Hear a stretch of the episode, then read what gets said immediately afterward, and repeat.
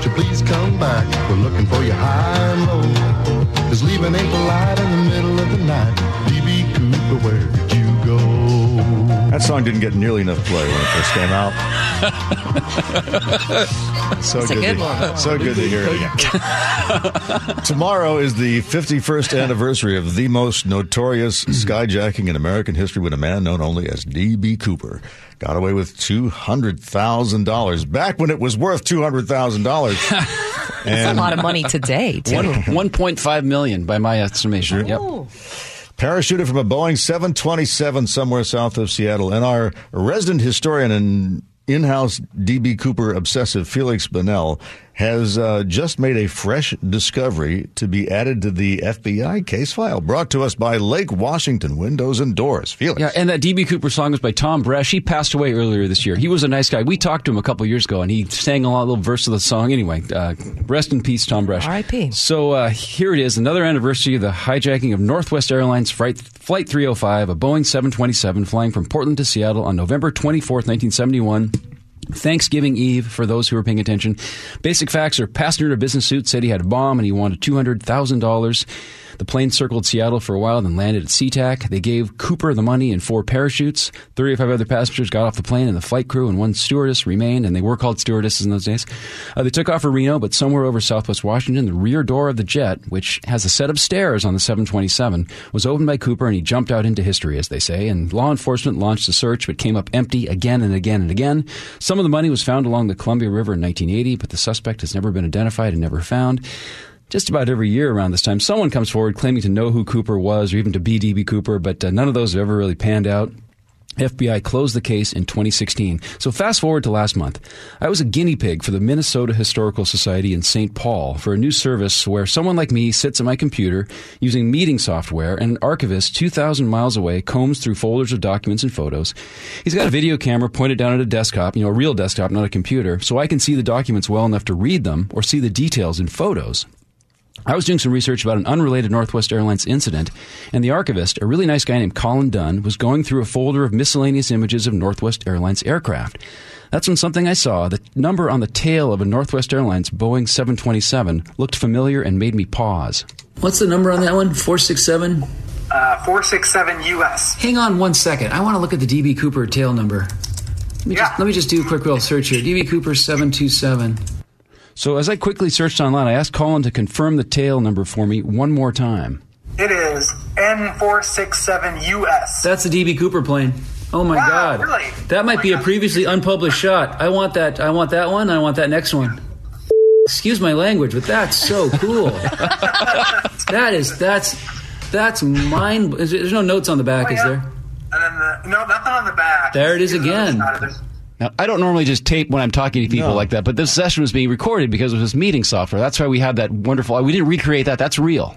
No, Wow. no I, I believe it. I Now just we had, know. Just no idea you had the mouth of a sailor. Go ahead. Yeah. I know you're always so cool, calm, well, collected. don't get me wrong. Usually I talk to you guys on, on, on the love air. Like, I mean, let's get, turn the microphones off and we go. No, so it's pretty exciting. To be clear, the photos, and there's four of them, which we now have at My Northwest, they're not taken during the DB Cooper hijacking, but they are of the specific Boeing 727 that was the scene of the crime. They aren't marked in any way. And so the Minnesota Historical Society didn't know they had them until Colin and I randomly stumbled across them. As far as we know, they've never been published, never even identified as being that particular 727. Now, it's exciting because there aren't many images of the plane, and it was, of course, unceremoniously scrapped in 1985. The 727 was built in Renton, delivered to Northwest Airlines in 1965, and they sold it to Piedmont in 1978. And that Northwest Airlines brand, of course, went away uh, after the Delta merger in 2010. Now, the four images all appear to be from the same date, and that date is unknown. Could have been before the hijacking, could have been after. They're taken at the airport in Bismarck, North Dakota, um, which is not a very big airport, and they show the 727 on the tarmac and in the air. Two, two images give a really nice view of that back staircase deployed, and that's an added bonus because of how it was used by D.B. Cooper when he jumped out of the plane. Now, for a reality check, I reached out to Bruce Kitt. He's a former Northwest Airlines mechanic who nowadays runs the Northwest Airlines History Center in Minneapolis. He knows his D.B. Cooper history and he knows the Minnesota Historical Society, but he'd never seen these images before. But still, he threw a little cold water on the discovery. there is only, I think, one photo of 467 that's famous. and that's the nighttime shot taken at SeaTac when, you know, during the course of negotiations and the money delivery. Any other photo you see of 467? Ho hum. Yeah. Now Bruce Mc, Bruce McKim took that shot. He's, I talked to him last year. We had him on the air last year. He's the Seattle Times photographer. who took that very famous image. Now, but these these Bismarck photos aren't just some grainy snapshots. They're high res, nicely composed professional images. Take a look at my Northwest. I've reached out to the Bismarck Historical Society, try to get some help to date when the photo was taken um, because of how the airport looks, and maybe identify the photographer even. Now, one last thing: the photos are a reminder of what a shame it is that as late as 1985 there wasn't an effort to preserve the jet. I mean, it would have made an incredible artifact and a real tourist destination. Um, but Bruce Kitt, though, says it's unlikely Northwest Airlines ever saw it that way. It wasn't marked afterwards. Hey, you're flying on the plane that was hijacked. Uh, that's not really, you know, I'm, I'm sure they may have thought of that, but I'm sure somebody in PR and legal may have thought, you know, that's, uh, let's think, uh, let's, let's revisit that and talk about that a little more. You know? Yeah. I, I, it is a crime. I'm not at all Yeah. surprised that they wanted to be rid of that plane. So now that you have the photo, is, is it your idea that you can zoom in on these high res photographs and, and see a fingerprint that they missed, or what?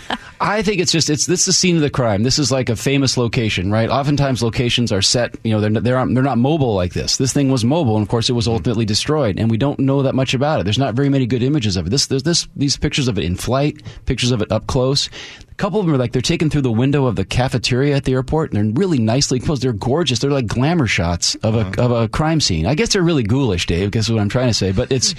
it's it's just neat when something comes up that's actually factual. It's not someone pretending to be DB Cooper or saying they're DB Cooper. It's some more actual factual evidence of what happened 51 years ago tomorrow. So, what do you think about? You know, we've talked a little bit about a friend of mine who's involved in the making of the movie I Am DB Cooper, Yes. which is a documentary style movie that Yep. there's dramatization, and then there's this guy who is local and claims to be DB Cooper, and that this was all over sort of a mental break over his love life, and he was trying to do something grand and win her back. I mean, are- you tired of hearing those stories of people claiming to be him? I'm skeptical. Yeah, mm-hmm. I, I, it, it, hopefully it'll never be solved. It's like that's You why it's don't exciting. want it to be no, solved. if they solve it, it'd be Well, kind then of boring. do you keep We- we- looking for evidence then? Well, Let I it look, go, Feliks. I look for evidence, not crackpot theories like Colleen is pushing over here. You know, this is this I'm is not pushing this is the real facts, the history. This is a these are artifacts. These are evidence. I'm proud of my mm-hmm. friend who is oh, starring in a movie. Mm-hmm. I am DB Cooper. And I think it's, I think to me, what keeps this story going too are all the different theories, whether they're, you know, you're skeptical of them or whether it might lead you down a road to find DB Cooper. I kind of want it solved, Feliks. See, I hope not because I, I want it to be mythology and to like to oh. hundred years from now people still wonder what's going on. But only one person knows, and maybe he's listening right now. If DB Cooper's listening to Seattle's Morning News, hit us up on the text line. You know, we'll, we'll have you on the show. Just This tell us. This is the time to step forward. It really is, yeah. Yeah. Even even if you destroy Feliks's, I know. You've been so resistant in any theories. Yeah. all of Feliks's features are at mynorthwest.com. Thanks, Feliks. Let's talk traffic jams. Could artificial intelligence reduce the number of traffic jams? Researchers are now taking aim at a specific type of delay called the phantom traffic jam, where traffic slows down not because of an accident, but because of volume. Researchers in Nashville say the problem is impatience.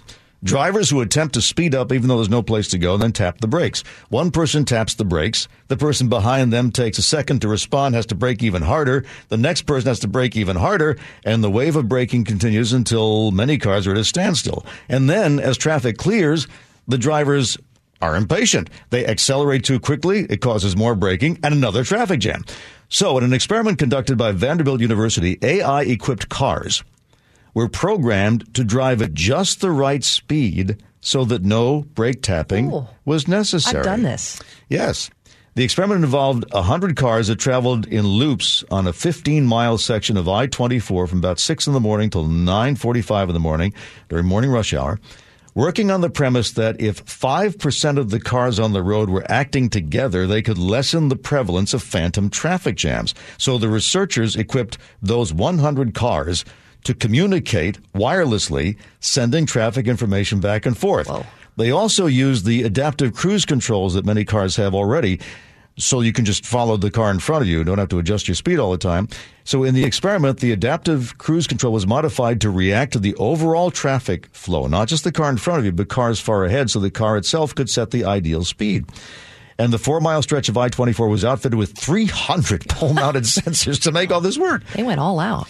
So this is this is not the car doesn't steer itself. It's not autonomous driving, but it sets the right speed to prevent a stop and go situation. And the result was 98% less braking, a 40% increase in fuel efficiency, and a 14% increase in distance driven in a given time.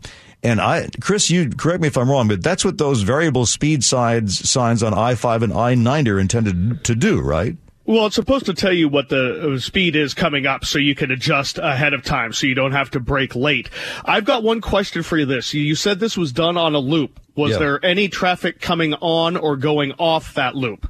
That I don't know, but this is a public highway, so this is not a closed course. Okay, because with the, you know, one of the big things that uh, goes along with this is the general lack of merging knowledge and etiquette that also c- can be created. I'd be interested to see if they factored that in, because when you have pe- the the fools that we see out here that instinctively cross three lanes of traffic immediately, that that automatically causes those phantom backups as well. Yeah. But uh, I'd be interested to see if that was factored in because that that's a big component of what we see here is the lack of merging and people creating backups that shouldn't be there. the competition to speed up and not let somebody in. One of the, Yeah, the biggest spots I see it every morning on the way home is right through Northgate as you're approaching Northgate on northbound I 5. There's a lot of merging happening Oh, the there. express lanes merge. Uh, well, no, not the express lanes, the, the regular lanes of the freeway, the, the general purpose lanes. And right before you get to the Northgate Mall, it always slows down there. There's a lot of, of, you know, merging and people getting off the freeway, but there's never an accident. But people slam on their brakes immediately right there. Well, what happens is Dave to Dave's point. It is the that's the impact of the express lanes joining right there because what you have is people in the express lanes have to or go and they try to exit at the next exit, which is one thirtieth, and there's not enough room to go over This- five lanes. I but will they do say it anyway. the time that I'm is usually when they're closing the express, so there's no cars entering from. This has nothing to do with the express lanes. I will say Okay, that. then but I'll that's a blame phantom spot. Yeah, I'll blame That's what I'm 85th. Saying. There's a lot on of 85th. Yeah, But the encouraging thing in this experiment is that they found out that not everybody has to do this. If just 5% of drivers were anticipating the slowdown and slow down ahead of time, that actually has its its contagious goodness. You. I've done it before where you just kind of drift Yeah, at like five miles per hour. You never have you have to keep a good space between Right. you and the car in front of you. Of course, then people take advantage of that and get in. And get in. That's the problem. It's contagious because I've noticed more than once the person behind me will start doing it because they see I'm not tapping Mm-hmm. See. my brakes. Yeah. So just appoint yourselves. 5% of you just agree to do this. Yeah. And the phantom traffic jams disappear. 648 Seattle's Morning News. The Supreme Court of the United States is going to help Donald Trump keep his 2016 campaign promise to release his tax returns. Let's go to CBS News correspondent Scott MacFarlane, who joins us live now. So, what did the court say, Scott? court didn't actually say anything. It didn't explain its decision or include any dissents from any of the justices. It just opened the door, finally, after years of battle, for the Trump records, the tax records, to go to the House Committee on Ways and Means, the U.S. House's tax writing committee. This has been a years long dispute. It finally seems to have culminated. But the question is this morning, when does the committee get its hands on those records? Uh, we're told immediately, expediently, but we expect some confirmation from the committee once you know the papers are in their hands. Of course, the fear is that once the Congress changes hands, the Republicans would somehow stop this. But I mean, the Supreme Court, that's the end of the line. There's no more appeals after that. So it sounds to me like the returns have to at least go to the Ways and Means Committee. I guess the only question then is whether they're uh, disclosed to the public or not.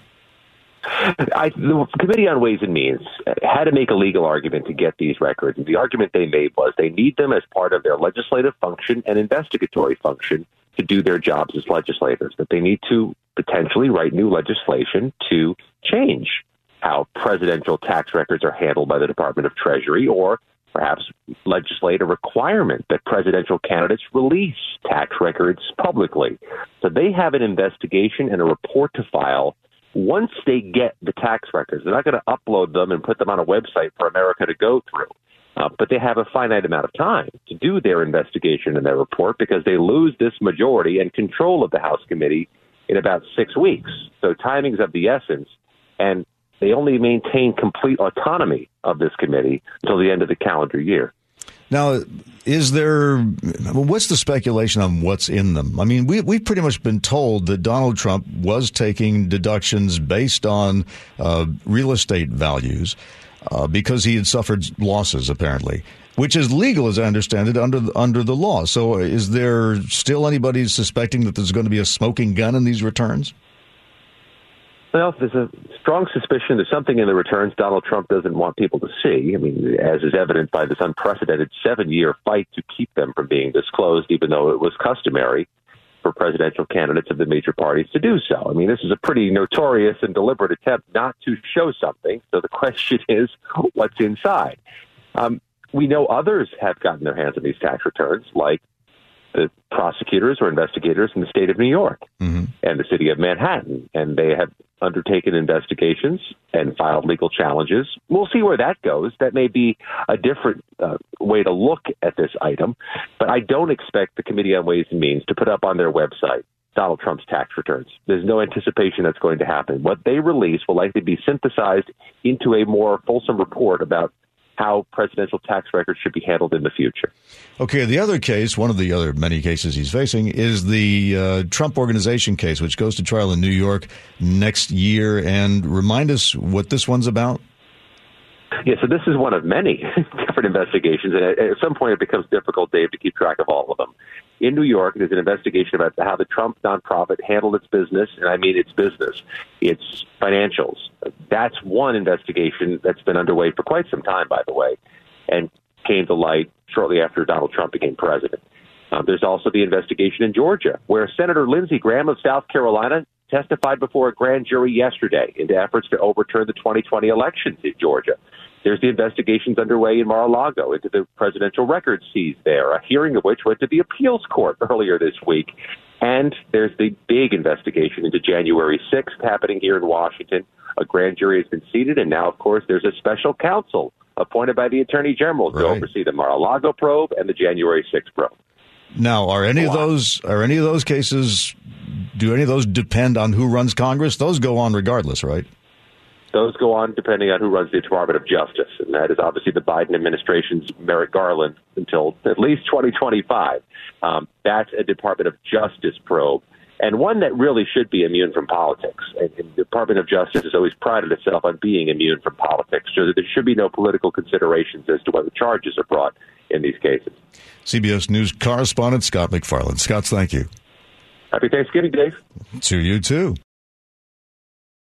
Your daily dose brought to you by Heritage Homecraft. The tradition continues seven years after a wrong number text. Wanda Dench thought she was texting her grandson when uh, and wanted to invite him in 2016 to Thanksgiving dinner, but he changed his number and the text actually went to a Jamal Hinton. The two had a good laugh about it, exchanging selfies, and then Jamal asked if he could still come over and have a plate, and Wanda said, of course, because that's what grandmas do. They feed you. You remember this story? Is this ringing a bell? Now, each year they update their followers, and CBS's Jamie Yuccas came to dinner with them in 2020 when their unlikely friendship took a turn. Wanda's husband of four decades died after contracting COVID 19 in April of 2020 near the start of the pandemic. I love just being here. I feel like we could uh, connect more and bond. That first dinner led to a lasting friendship between Hinton, his girlfriend, Dench, and her husband of 43 years, Lonnie. Don't want to start crying, but. But this year, like so many families, there will be one person missing at their table. Lonnie passed away from COVID 19 in April. The group, along with Dench's real grandson, decided to keep their Thanksgiving tradition Friday's dinner in Lonnie's honor. I miss him, but I know he's in a good place. So, to everybody here, I love you and have a wonderful Thanksgiving. So, as I said, this will be year seven after that mistaken text message that these two one strangers will get together for Thanksgiving dinner.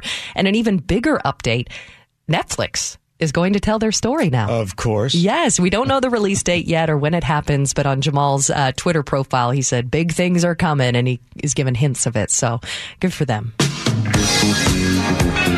748 Seattle's Morning News, and now from the Gee and Ursula Show, here he is, Gee. Scott, who is single-handedly keeping Twitter alive. What, um, why, why do you get so exercised about Thanksgiving? because it's number one something that we can all relate to. Mm-hmm. Everything I went on Twitter and Facebook and I went crazy with all the do's and don'ts to Thanksgiving. I think you were right about all of them too. I read through all of them and I went, yeah, yep, absolutely. People kept asking me, did I get hacked? And I'm no. Um, there's so many things that happen at Thanksgiving. And the thing that is amazing about the day tomorrow is that, um, yes, while we might have all different types of foods, we all have some of the same issues and circumstances, right? Every family is different and we could all share some of those things. So there's gonna, there's somebody going to a dinner tomorrow with family and there's gonna be somebody there that you just don't like. And you'd really wish that they weren't there, but it's the holidays.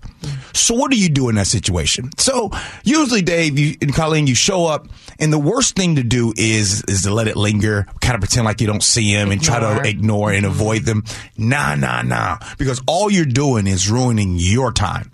So what you do is you seek them out, and as soon as you see them, and you say, "Hey, Dave, happy Thanksgiving, good to see you," bam, get it out the way. Mm-hmm. Then you can enjoy the rest of your day. You have the upper hand. You, you took have, the higher road. You see what I'm saying? Yeah, you, take, you take the higher road. Yeah. Mm-hmm. So, anyway, just circumstances. What is your contribution to Thanksgiving tomorrow, Dave? Um, I'll probably be the sous chef. Oh. When when uh, I, I, took a uh, a knife skills class at a, uh, a, cooking school once, and I've I've held that over everybody's head ever since. That you know, before you cut anything, let me do it for you because I don't want to see any injuries. Like when Colleen practically I know. cut off her finger because she didn't know how to my finger use off. a knife properly. so, when, like for for example, my job yesterday was to um, uh, to uh, slice and dice the leeks before they were sautéed, and I did a great job. Nobody was injured. Yeah, fam.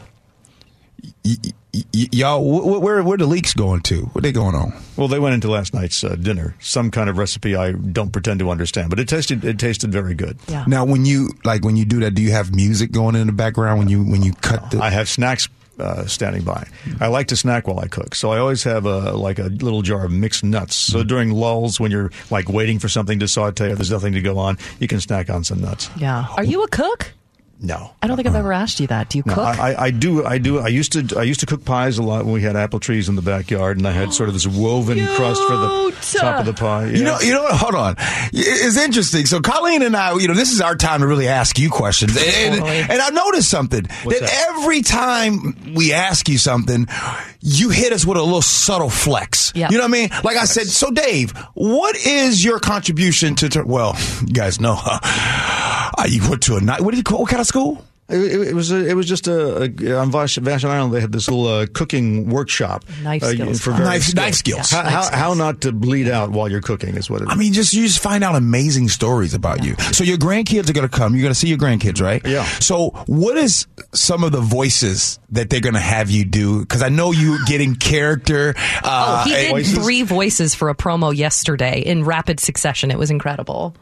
I I am I don't do voices for them. I, when our our philosophy of raising kids was never to do was to just talk adult to them. No, but they're going to have you being care. you, you, They're too young for that yet. You don't have different characters that you do around them. No, I I, I read them books. I, will read character voices when I'm reading them stories or something. That's legit. Oh, okay. That's legit.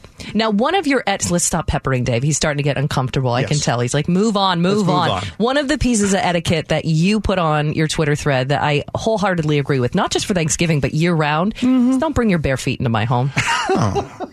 No, because well, what, this is what happens. You're gonna go to someone's house. Now, let's say you've been to Colleen's house and you know Colleen has a. You have to take your shoes off, so you already know okay to prepare. Mm-hmm. But if you don't know, if you're going to a new house for Thanksgiving and you just don't know, don't just assume. So don't wear those shoes with no socks, Dave. Right. Bring your fresh wears, socks with you. Who wears shoes with no socks? Well, there's sa- there's like women who have high heels. We don't Oh, wear socks, you okay. know, so you have to bring a change of socks. It's like when you go bowling, you bring a fresh pair of socks. you don't want to wear the socks that were in the bowling shoes. Gross. What, I, what, I, what, what surprised me was that you were talking about how some people don't pick up on the cue when to leave when they're guests for Oh, dinner. Absolutely. So, uh, and you, I think you were pointing out when your hosts come down wearing their pajamas, that's the time to leave. Well, that, that and, and if, if before the pajamas comes in and it's it's towards the end of the night, and the host says to you. So, Colleen, what's your plans for tomorrow? That's your cue. That's your cue. Get out. Get out. Yeah. Get out or start cleaning the dishes. Right.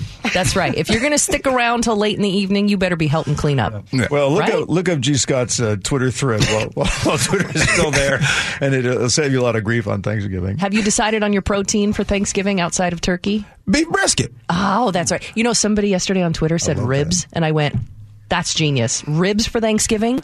Oh, ribs would be great. Or You know what I mean? You know how many people we have mad at us about our turkey stands? well, I'll, I'll leave you guys with this. If turkey is so special, if it's so special, why can you find it for a dollar a pound? Yeah, and only eat it once a year. yeah, there you go. Gee Scott at nine with Ursula on KIRO Slam News dunk. Radio. Checkmate.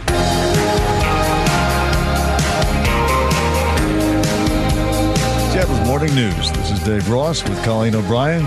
And it's time to get a virus update with Dr. Keith Jerome, director of the UW Virology Lab. And I see that the CDC is warning us about a new, milder, but apparently vastly more infectious strain of COVID out there. Well, that's sort of a story we've heard a couple of times now, Yeah. isn't it? Yeah. Uh, the virus keeps getting more infectious and more or, or better at evading our immunity that we've built up from previous infections and vaccines. So there's several. There's several new variants out there right now, sort of competing. So it's it's an alphabet soup. There's XBB and there's BQ1 and BQ1.1 and BA 2.75. There's, and we really don't know for sure which one's going to win right now. Uh-huh. But typically, what we've seen over and over is the older viruses get replaced with the newer viruses, and I think that's going to continue. Who should we root for here? The vaccines. Unfortunately, I think the virus is going to uh, make that choice for us. So, uh, what we're rooting for in, in general terms is a, a virus that is just barely good enough to become the predominant one. What makes it good for the virus's point of view is that it evades our immunity and it infects people easily.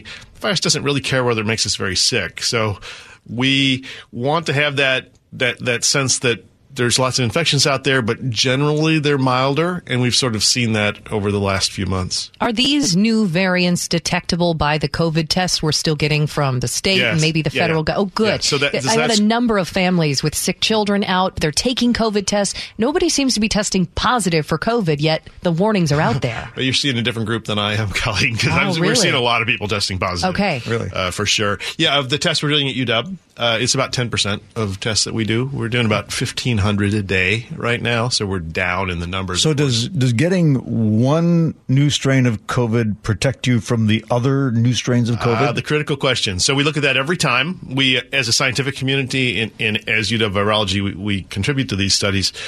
Uh, so you always ask that, right? If I had the original one, am I protected from BA one or you know Omicron? And and and so we look in in as a rule of thumb, yes, you're protected, especially from severe disease and going to the hospital. You're probably not quite as well protected as you were from the one you had. Um, and that's why they updated the boosters, for example, right? That the booster that wasn't really matched very well to what we have now gave you some pretty good, actually good protection, but we thought we could do better by making an Omicron specific booster. What do we know about long COVID at this point? It seems like this mysterious illness that follows only certain people. Do we know uh, who it affects more or it's a real what thing. it does? It is it is a real thing, and people who suffer from that suffer greatly. So we need to be compassionate for folks who do, because uh, lots of other people get over it pretty quickly, and it was nothing. Uh, and people's experiences are different. Um, we don't have a great sense about what predisposes someone to COVID. I mean, we know that having a more severe bout of COVID is worse. Um, being in those risk groups we've talked about forever is o- often more associated with COVID, not a guarantee. And then we know that getting your vaccine reduces your chances of, of getting, the long COVID, as well. and Yeah. because we've seen it in all different age groups, and and the main things I hear about that's debilitating for somebody who's still in their career is the fatigue. The mental strain that comes with it. Are any other viruses or illnesses, to your knowledge, capable of something like long COVID? Well, I think that you see a subset of people in a lot of viral infections who get symptoms like that Okay. that are long. so this and isn't it has- new to COVID. It's it's a combination of the virus and then our bodies fighting of it. Remember what the body really is meant to do is to fight off these viruses and then sort of tune everything down. You know, we always say, "Oh, the antibodies go away over a period of months." Well, yeah, of course they do because that's sort of what you're supposed to do, right? You're supposed to then be ready for the next thing and just have a little bit in reserve.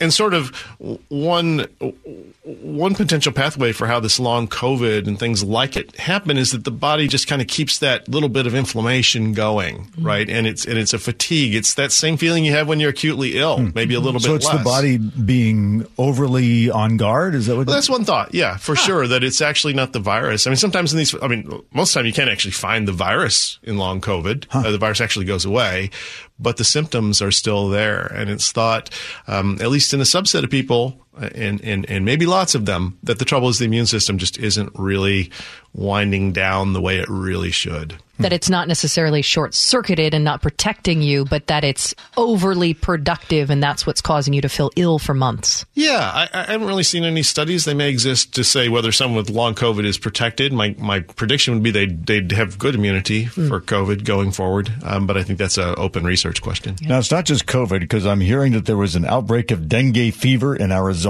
being spread by mosquitoes. Uh, is this something that we have to worry about or not? Well, I think probably in November in Seattle, we're probably going to be okay. So there's a lot of mosquito, they call them arthropod borne viruses. They're actually sometimes called arboviruses is a, shorthand. Um, and each one has its particular mosquito that it lives in and sort of a time of year when those mosquitoes are most plentiful. Um, Seattle, as you know, is not a terrible place for mosquitoes, actually. And most of those uh, mosquito borne illnesses tend to be more tropical. So we're actually in a really good place. It's sort of funny in some ways that we have such a robust ability to study viruses here in Seattle when for the most part, historically, this hasn't been a real hotbed of dengue or yellow fever or any of these sorts of things. But then COVID came here first in the U.S., so Yeah. you can never say never. And we, you know, always have those random cases of West Nile too, which we know can be spread Oh, by yeah, and people travel. Yeah, we. I think we were the last. I think we were the very last state in the country to get West Nile. Uh, Very, very, Right. very close to the end. It came late, but when it gets here, Yeah. it gets scary, doesn't and it? you know that was actually although you know you guys didn't invite me in to talk about it or but you know back in those days we actually you know ramped up a whole diagnostic system for west nile at uw virology we're really ready and of course then it took the virus like a year and a half to march its way across the country and get here but we were ready and of course it turned out to not be anything like covid but uh you know, your your local virologists are in the background you know, doing the best we can to keep the, the, the local population And safe. that's that's nice to know. That's reassuring. Dr. Keith Jerome, the head of the UW Virology Lab. Thanks for coming in. Yeah, my pleasure. Seattle's morning news. Good morning. I'm Colleen O'Brien along with Dave Ross, and we have Micki Gamez with us this morning with an incredible story. I did catch like the headline of this Micki, but I want to learn more about these, I think like 30 year old embryos that were frozen, and babies today were just born from those embryos. That's incredible. It is an incredible story. So they were frozen back in 1992. And originally, uh, there were three embryos. Rachel and Philip Ridgeway opted to transfer all three embryos, and two survived and became humans. you know? Uh, yeah, I saw the video of the babies being born, and I thought, gosh, Mm-hmm. they've been sitting on ice for 30 years. Must be nice to finally take a breath, huh? Now, yeah. Why did they choose an embryo that had been frozen for 30 years? Was it less expensive? Was it, like I don't understand that choice. I believe the facility that they used was like a religious type facility. Oh, and so okay. they wanted as many children as as possible. They didn't have a cap on that. They didn't apparently have any issues with fertility because they had other children naturally. Philip, the, the father, said that they always thought that they would have as many children as God wanted to give us. That that's a direct quote. And um, he said when he, they heard about embryo adoption, they thought that that was something that they would like to do. I see. So this started as an embryo adoption. They must have Mhm. what seen the profile of these embryos and thought, yeah, and then later learned they were 30-year-old embryos. Well, Right. good, good for them. it is it's great news for anybody to know that embryos that have been frozen for 3 decades are still viable to become a, a living breathing baby. Do you mind talking about your experience with this and and Not at all. in relation to this story? I mean, does any of it stand out to you as as important to to talk about? It really does. Anytime I see a story about IVF or someone having children via IVF, I'm always like, "Ooh, what, where, when?" You know, because it's it's a fascinating journey, and I went on it about uh, 15, 16 years ago. My wife and I did because clearly we can't have children together, so uh, we decided that. Um, we wanted to start a family after being together for four years. And uh, finally, uh, when we were together for our sixth year, we had a baby. We had our son. And we decided to do reciprocal IVF because my wife wanted some kind of attachment to um, her children. She either wanted to carry or she wanted to be DNA related. And that was really important for her. And I was just along for the ride because I, I just wanted a child. It didn't matter to me. You could have hand, handed me a baby and said, This is your child. Take care of it for the rest of their lives. And I would have been, Thank you. I believe you know? that. You're a caretaker. Oh, thank you. And so, um, so we embarked on this journey. We were in Michigan at the time. We found an IVF clinic that was accepting of us. And I, was very excited.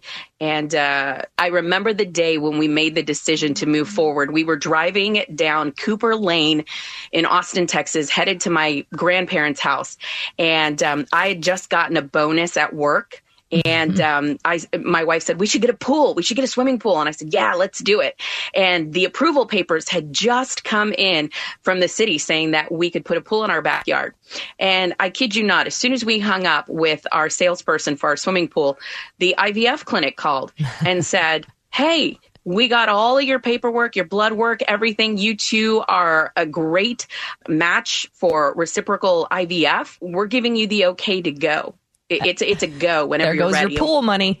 and we went, oh my gosh, do we get a pool or do we get a baby? and we decided right then and there, let's go ahead and move forward with the baby. So we never got the pool, but we got we got a 14 year old son. So well, yeah, it is expensive IVF in the process, no matter what you choose. Uh, you know, twenty six thousand dollars. Oh my goodness! Is it any less expensive today? Do you know, No. or do you? Th- are there what do you call it? Like a scholarship or sponsorships for LGBTQ families? Because I I just am curious for those who who don't have the money but desire a family. Are there programs out there that that sponsor gay couples? So I actually have a Facebook group page that I've uh, owned, I guess you could say, for the last 16 years for LGBTQ parents and people trying to conceive. And what I have found, and there are over 5,000 people in this group that I moderate, um, IVF has not gotten any less expensive. If mm-hmm. anything, it's gotten more expensive. What I do know is that more insurances may cover. I have found that there are these angel programs that are out there. If you qualify financially, they will help cover the cost of IVF medications, hmm. but the procedures, things like that, the ultrasounds, the actual creating an embryo, and then freezing it and then transferring it. There, there's really you, you're going to pay out of pocket for that for the most part. I, I just flat it's so garish, but it flashed into my mind one day when when this is all shaken out like Memorial Day sales or holiday sales on embryos. You know, Well, you know what? like, it's Labor Day, come down for buy one get one free. no, you know what? Oh my goodness, that that is how we got our second vial of sperm. What? It was a it was a buy one get one. It was a flash sale on sperm. It was a flash sale on sperm. I kid you not. We got a text message from the sperm bank. That's how our second child came to be. Well, the sperm may be discounted, but the children priceless. Are priceless. Yes, they are. Thank you, Micki. You're very welcome. Yeah, that's the ultimate bargain hunting. All, always good stories coming from Micki. I'm Dave Ross. And I'm Colleen O'Brien. Thanks for listening to Seattle's Morning News. You can hear us live every morning on 97.3 FM or subscribe to this podcast and you'll never miss the show.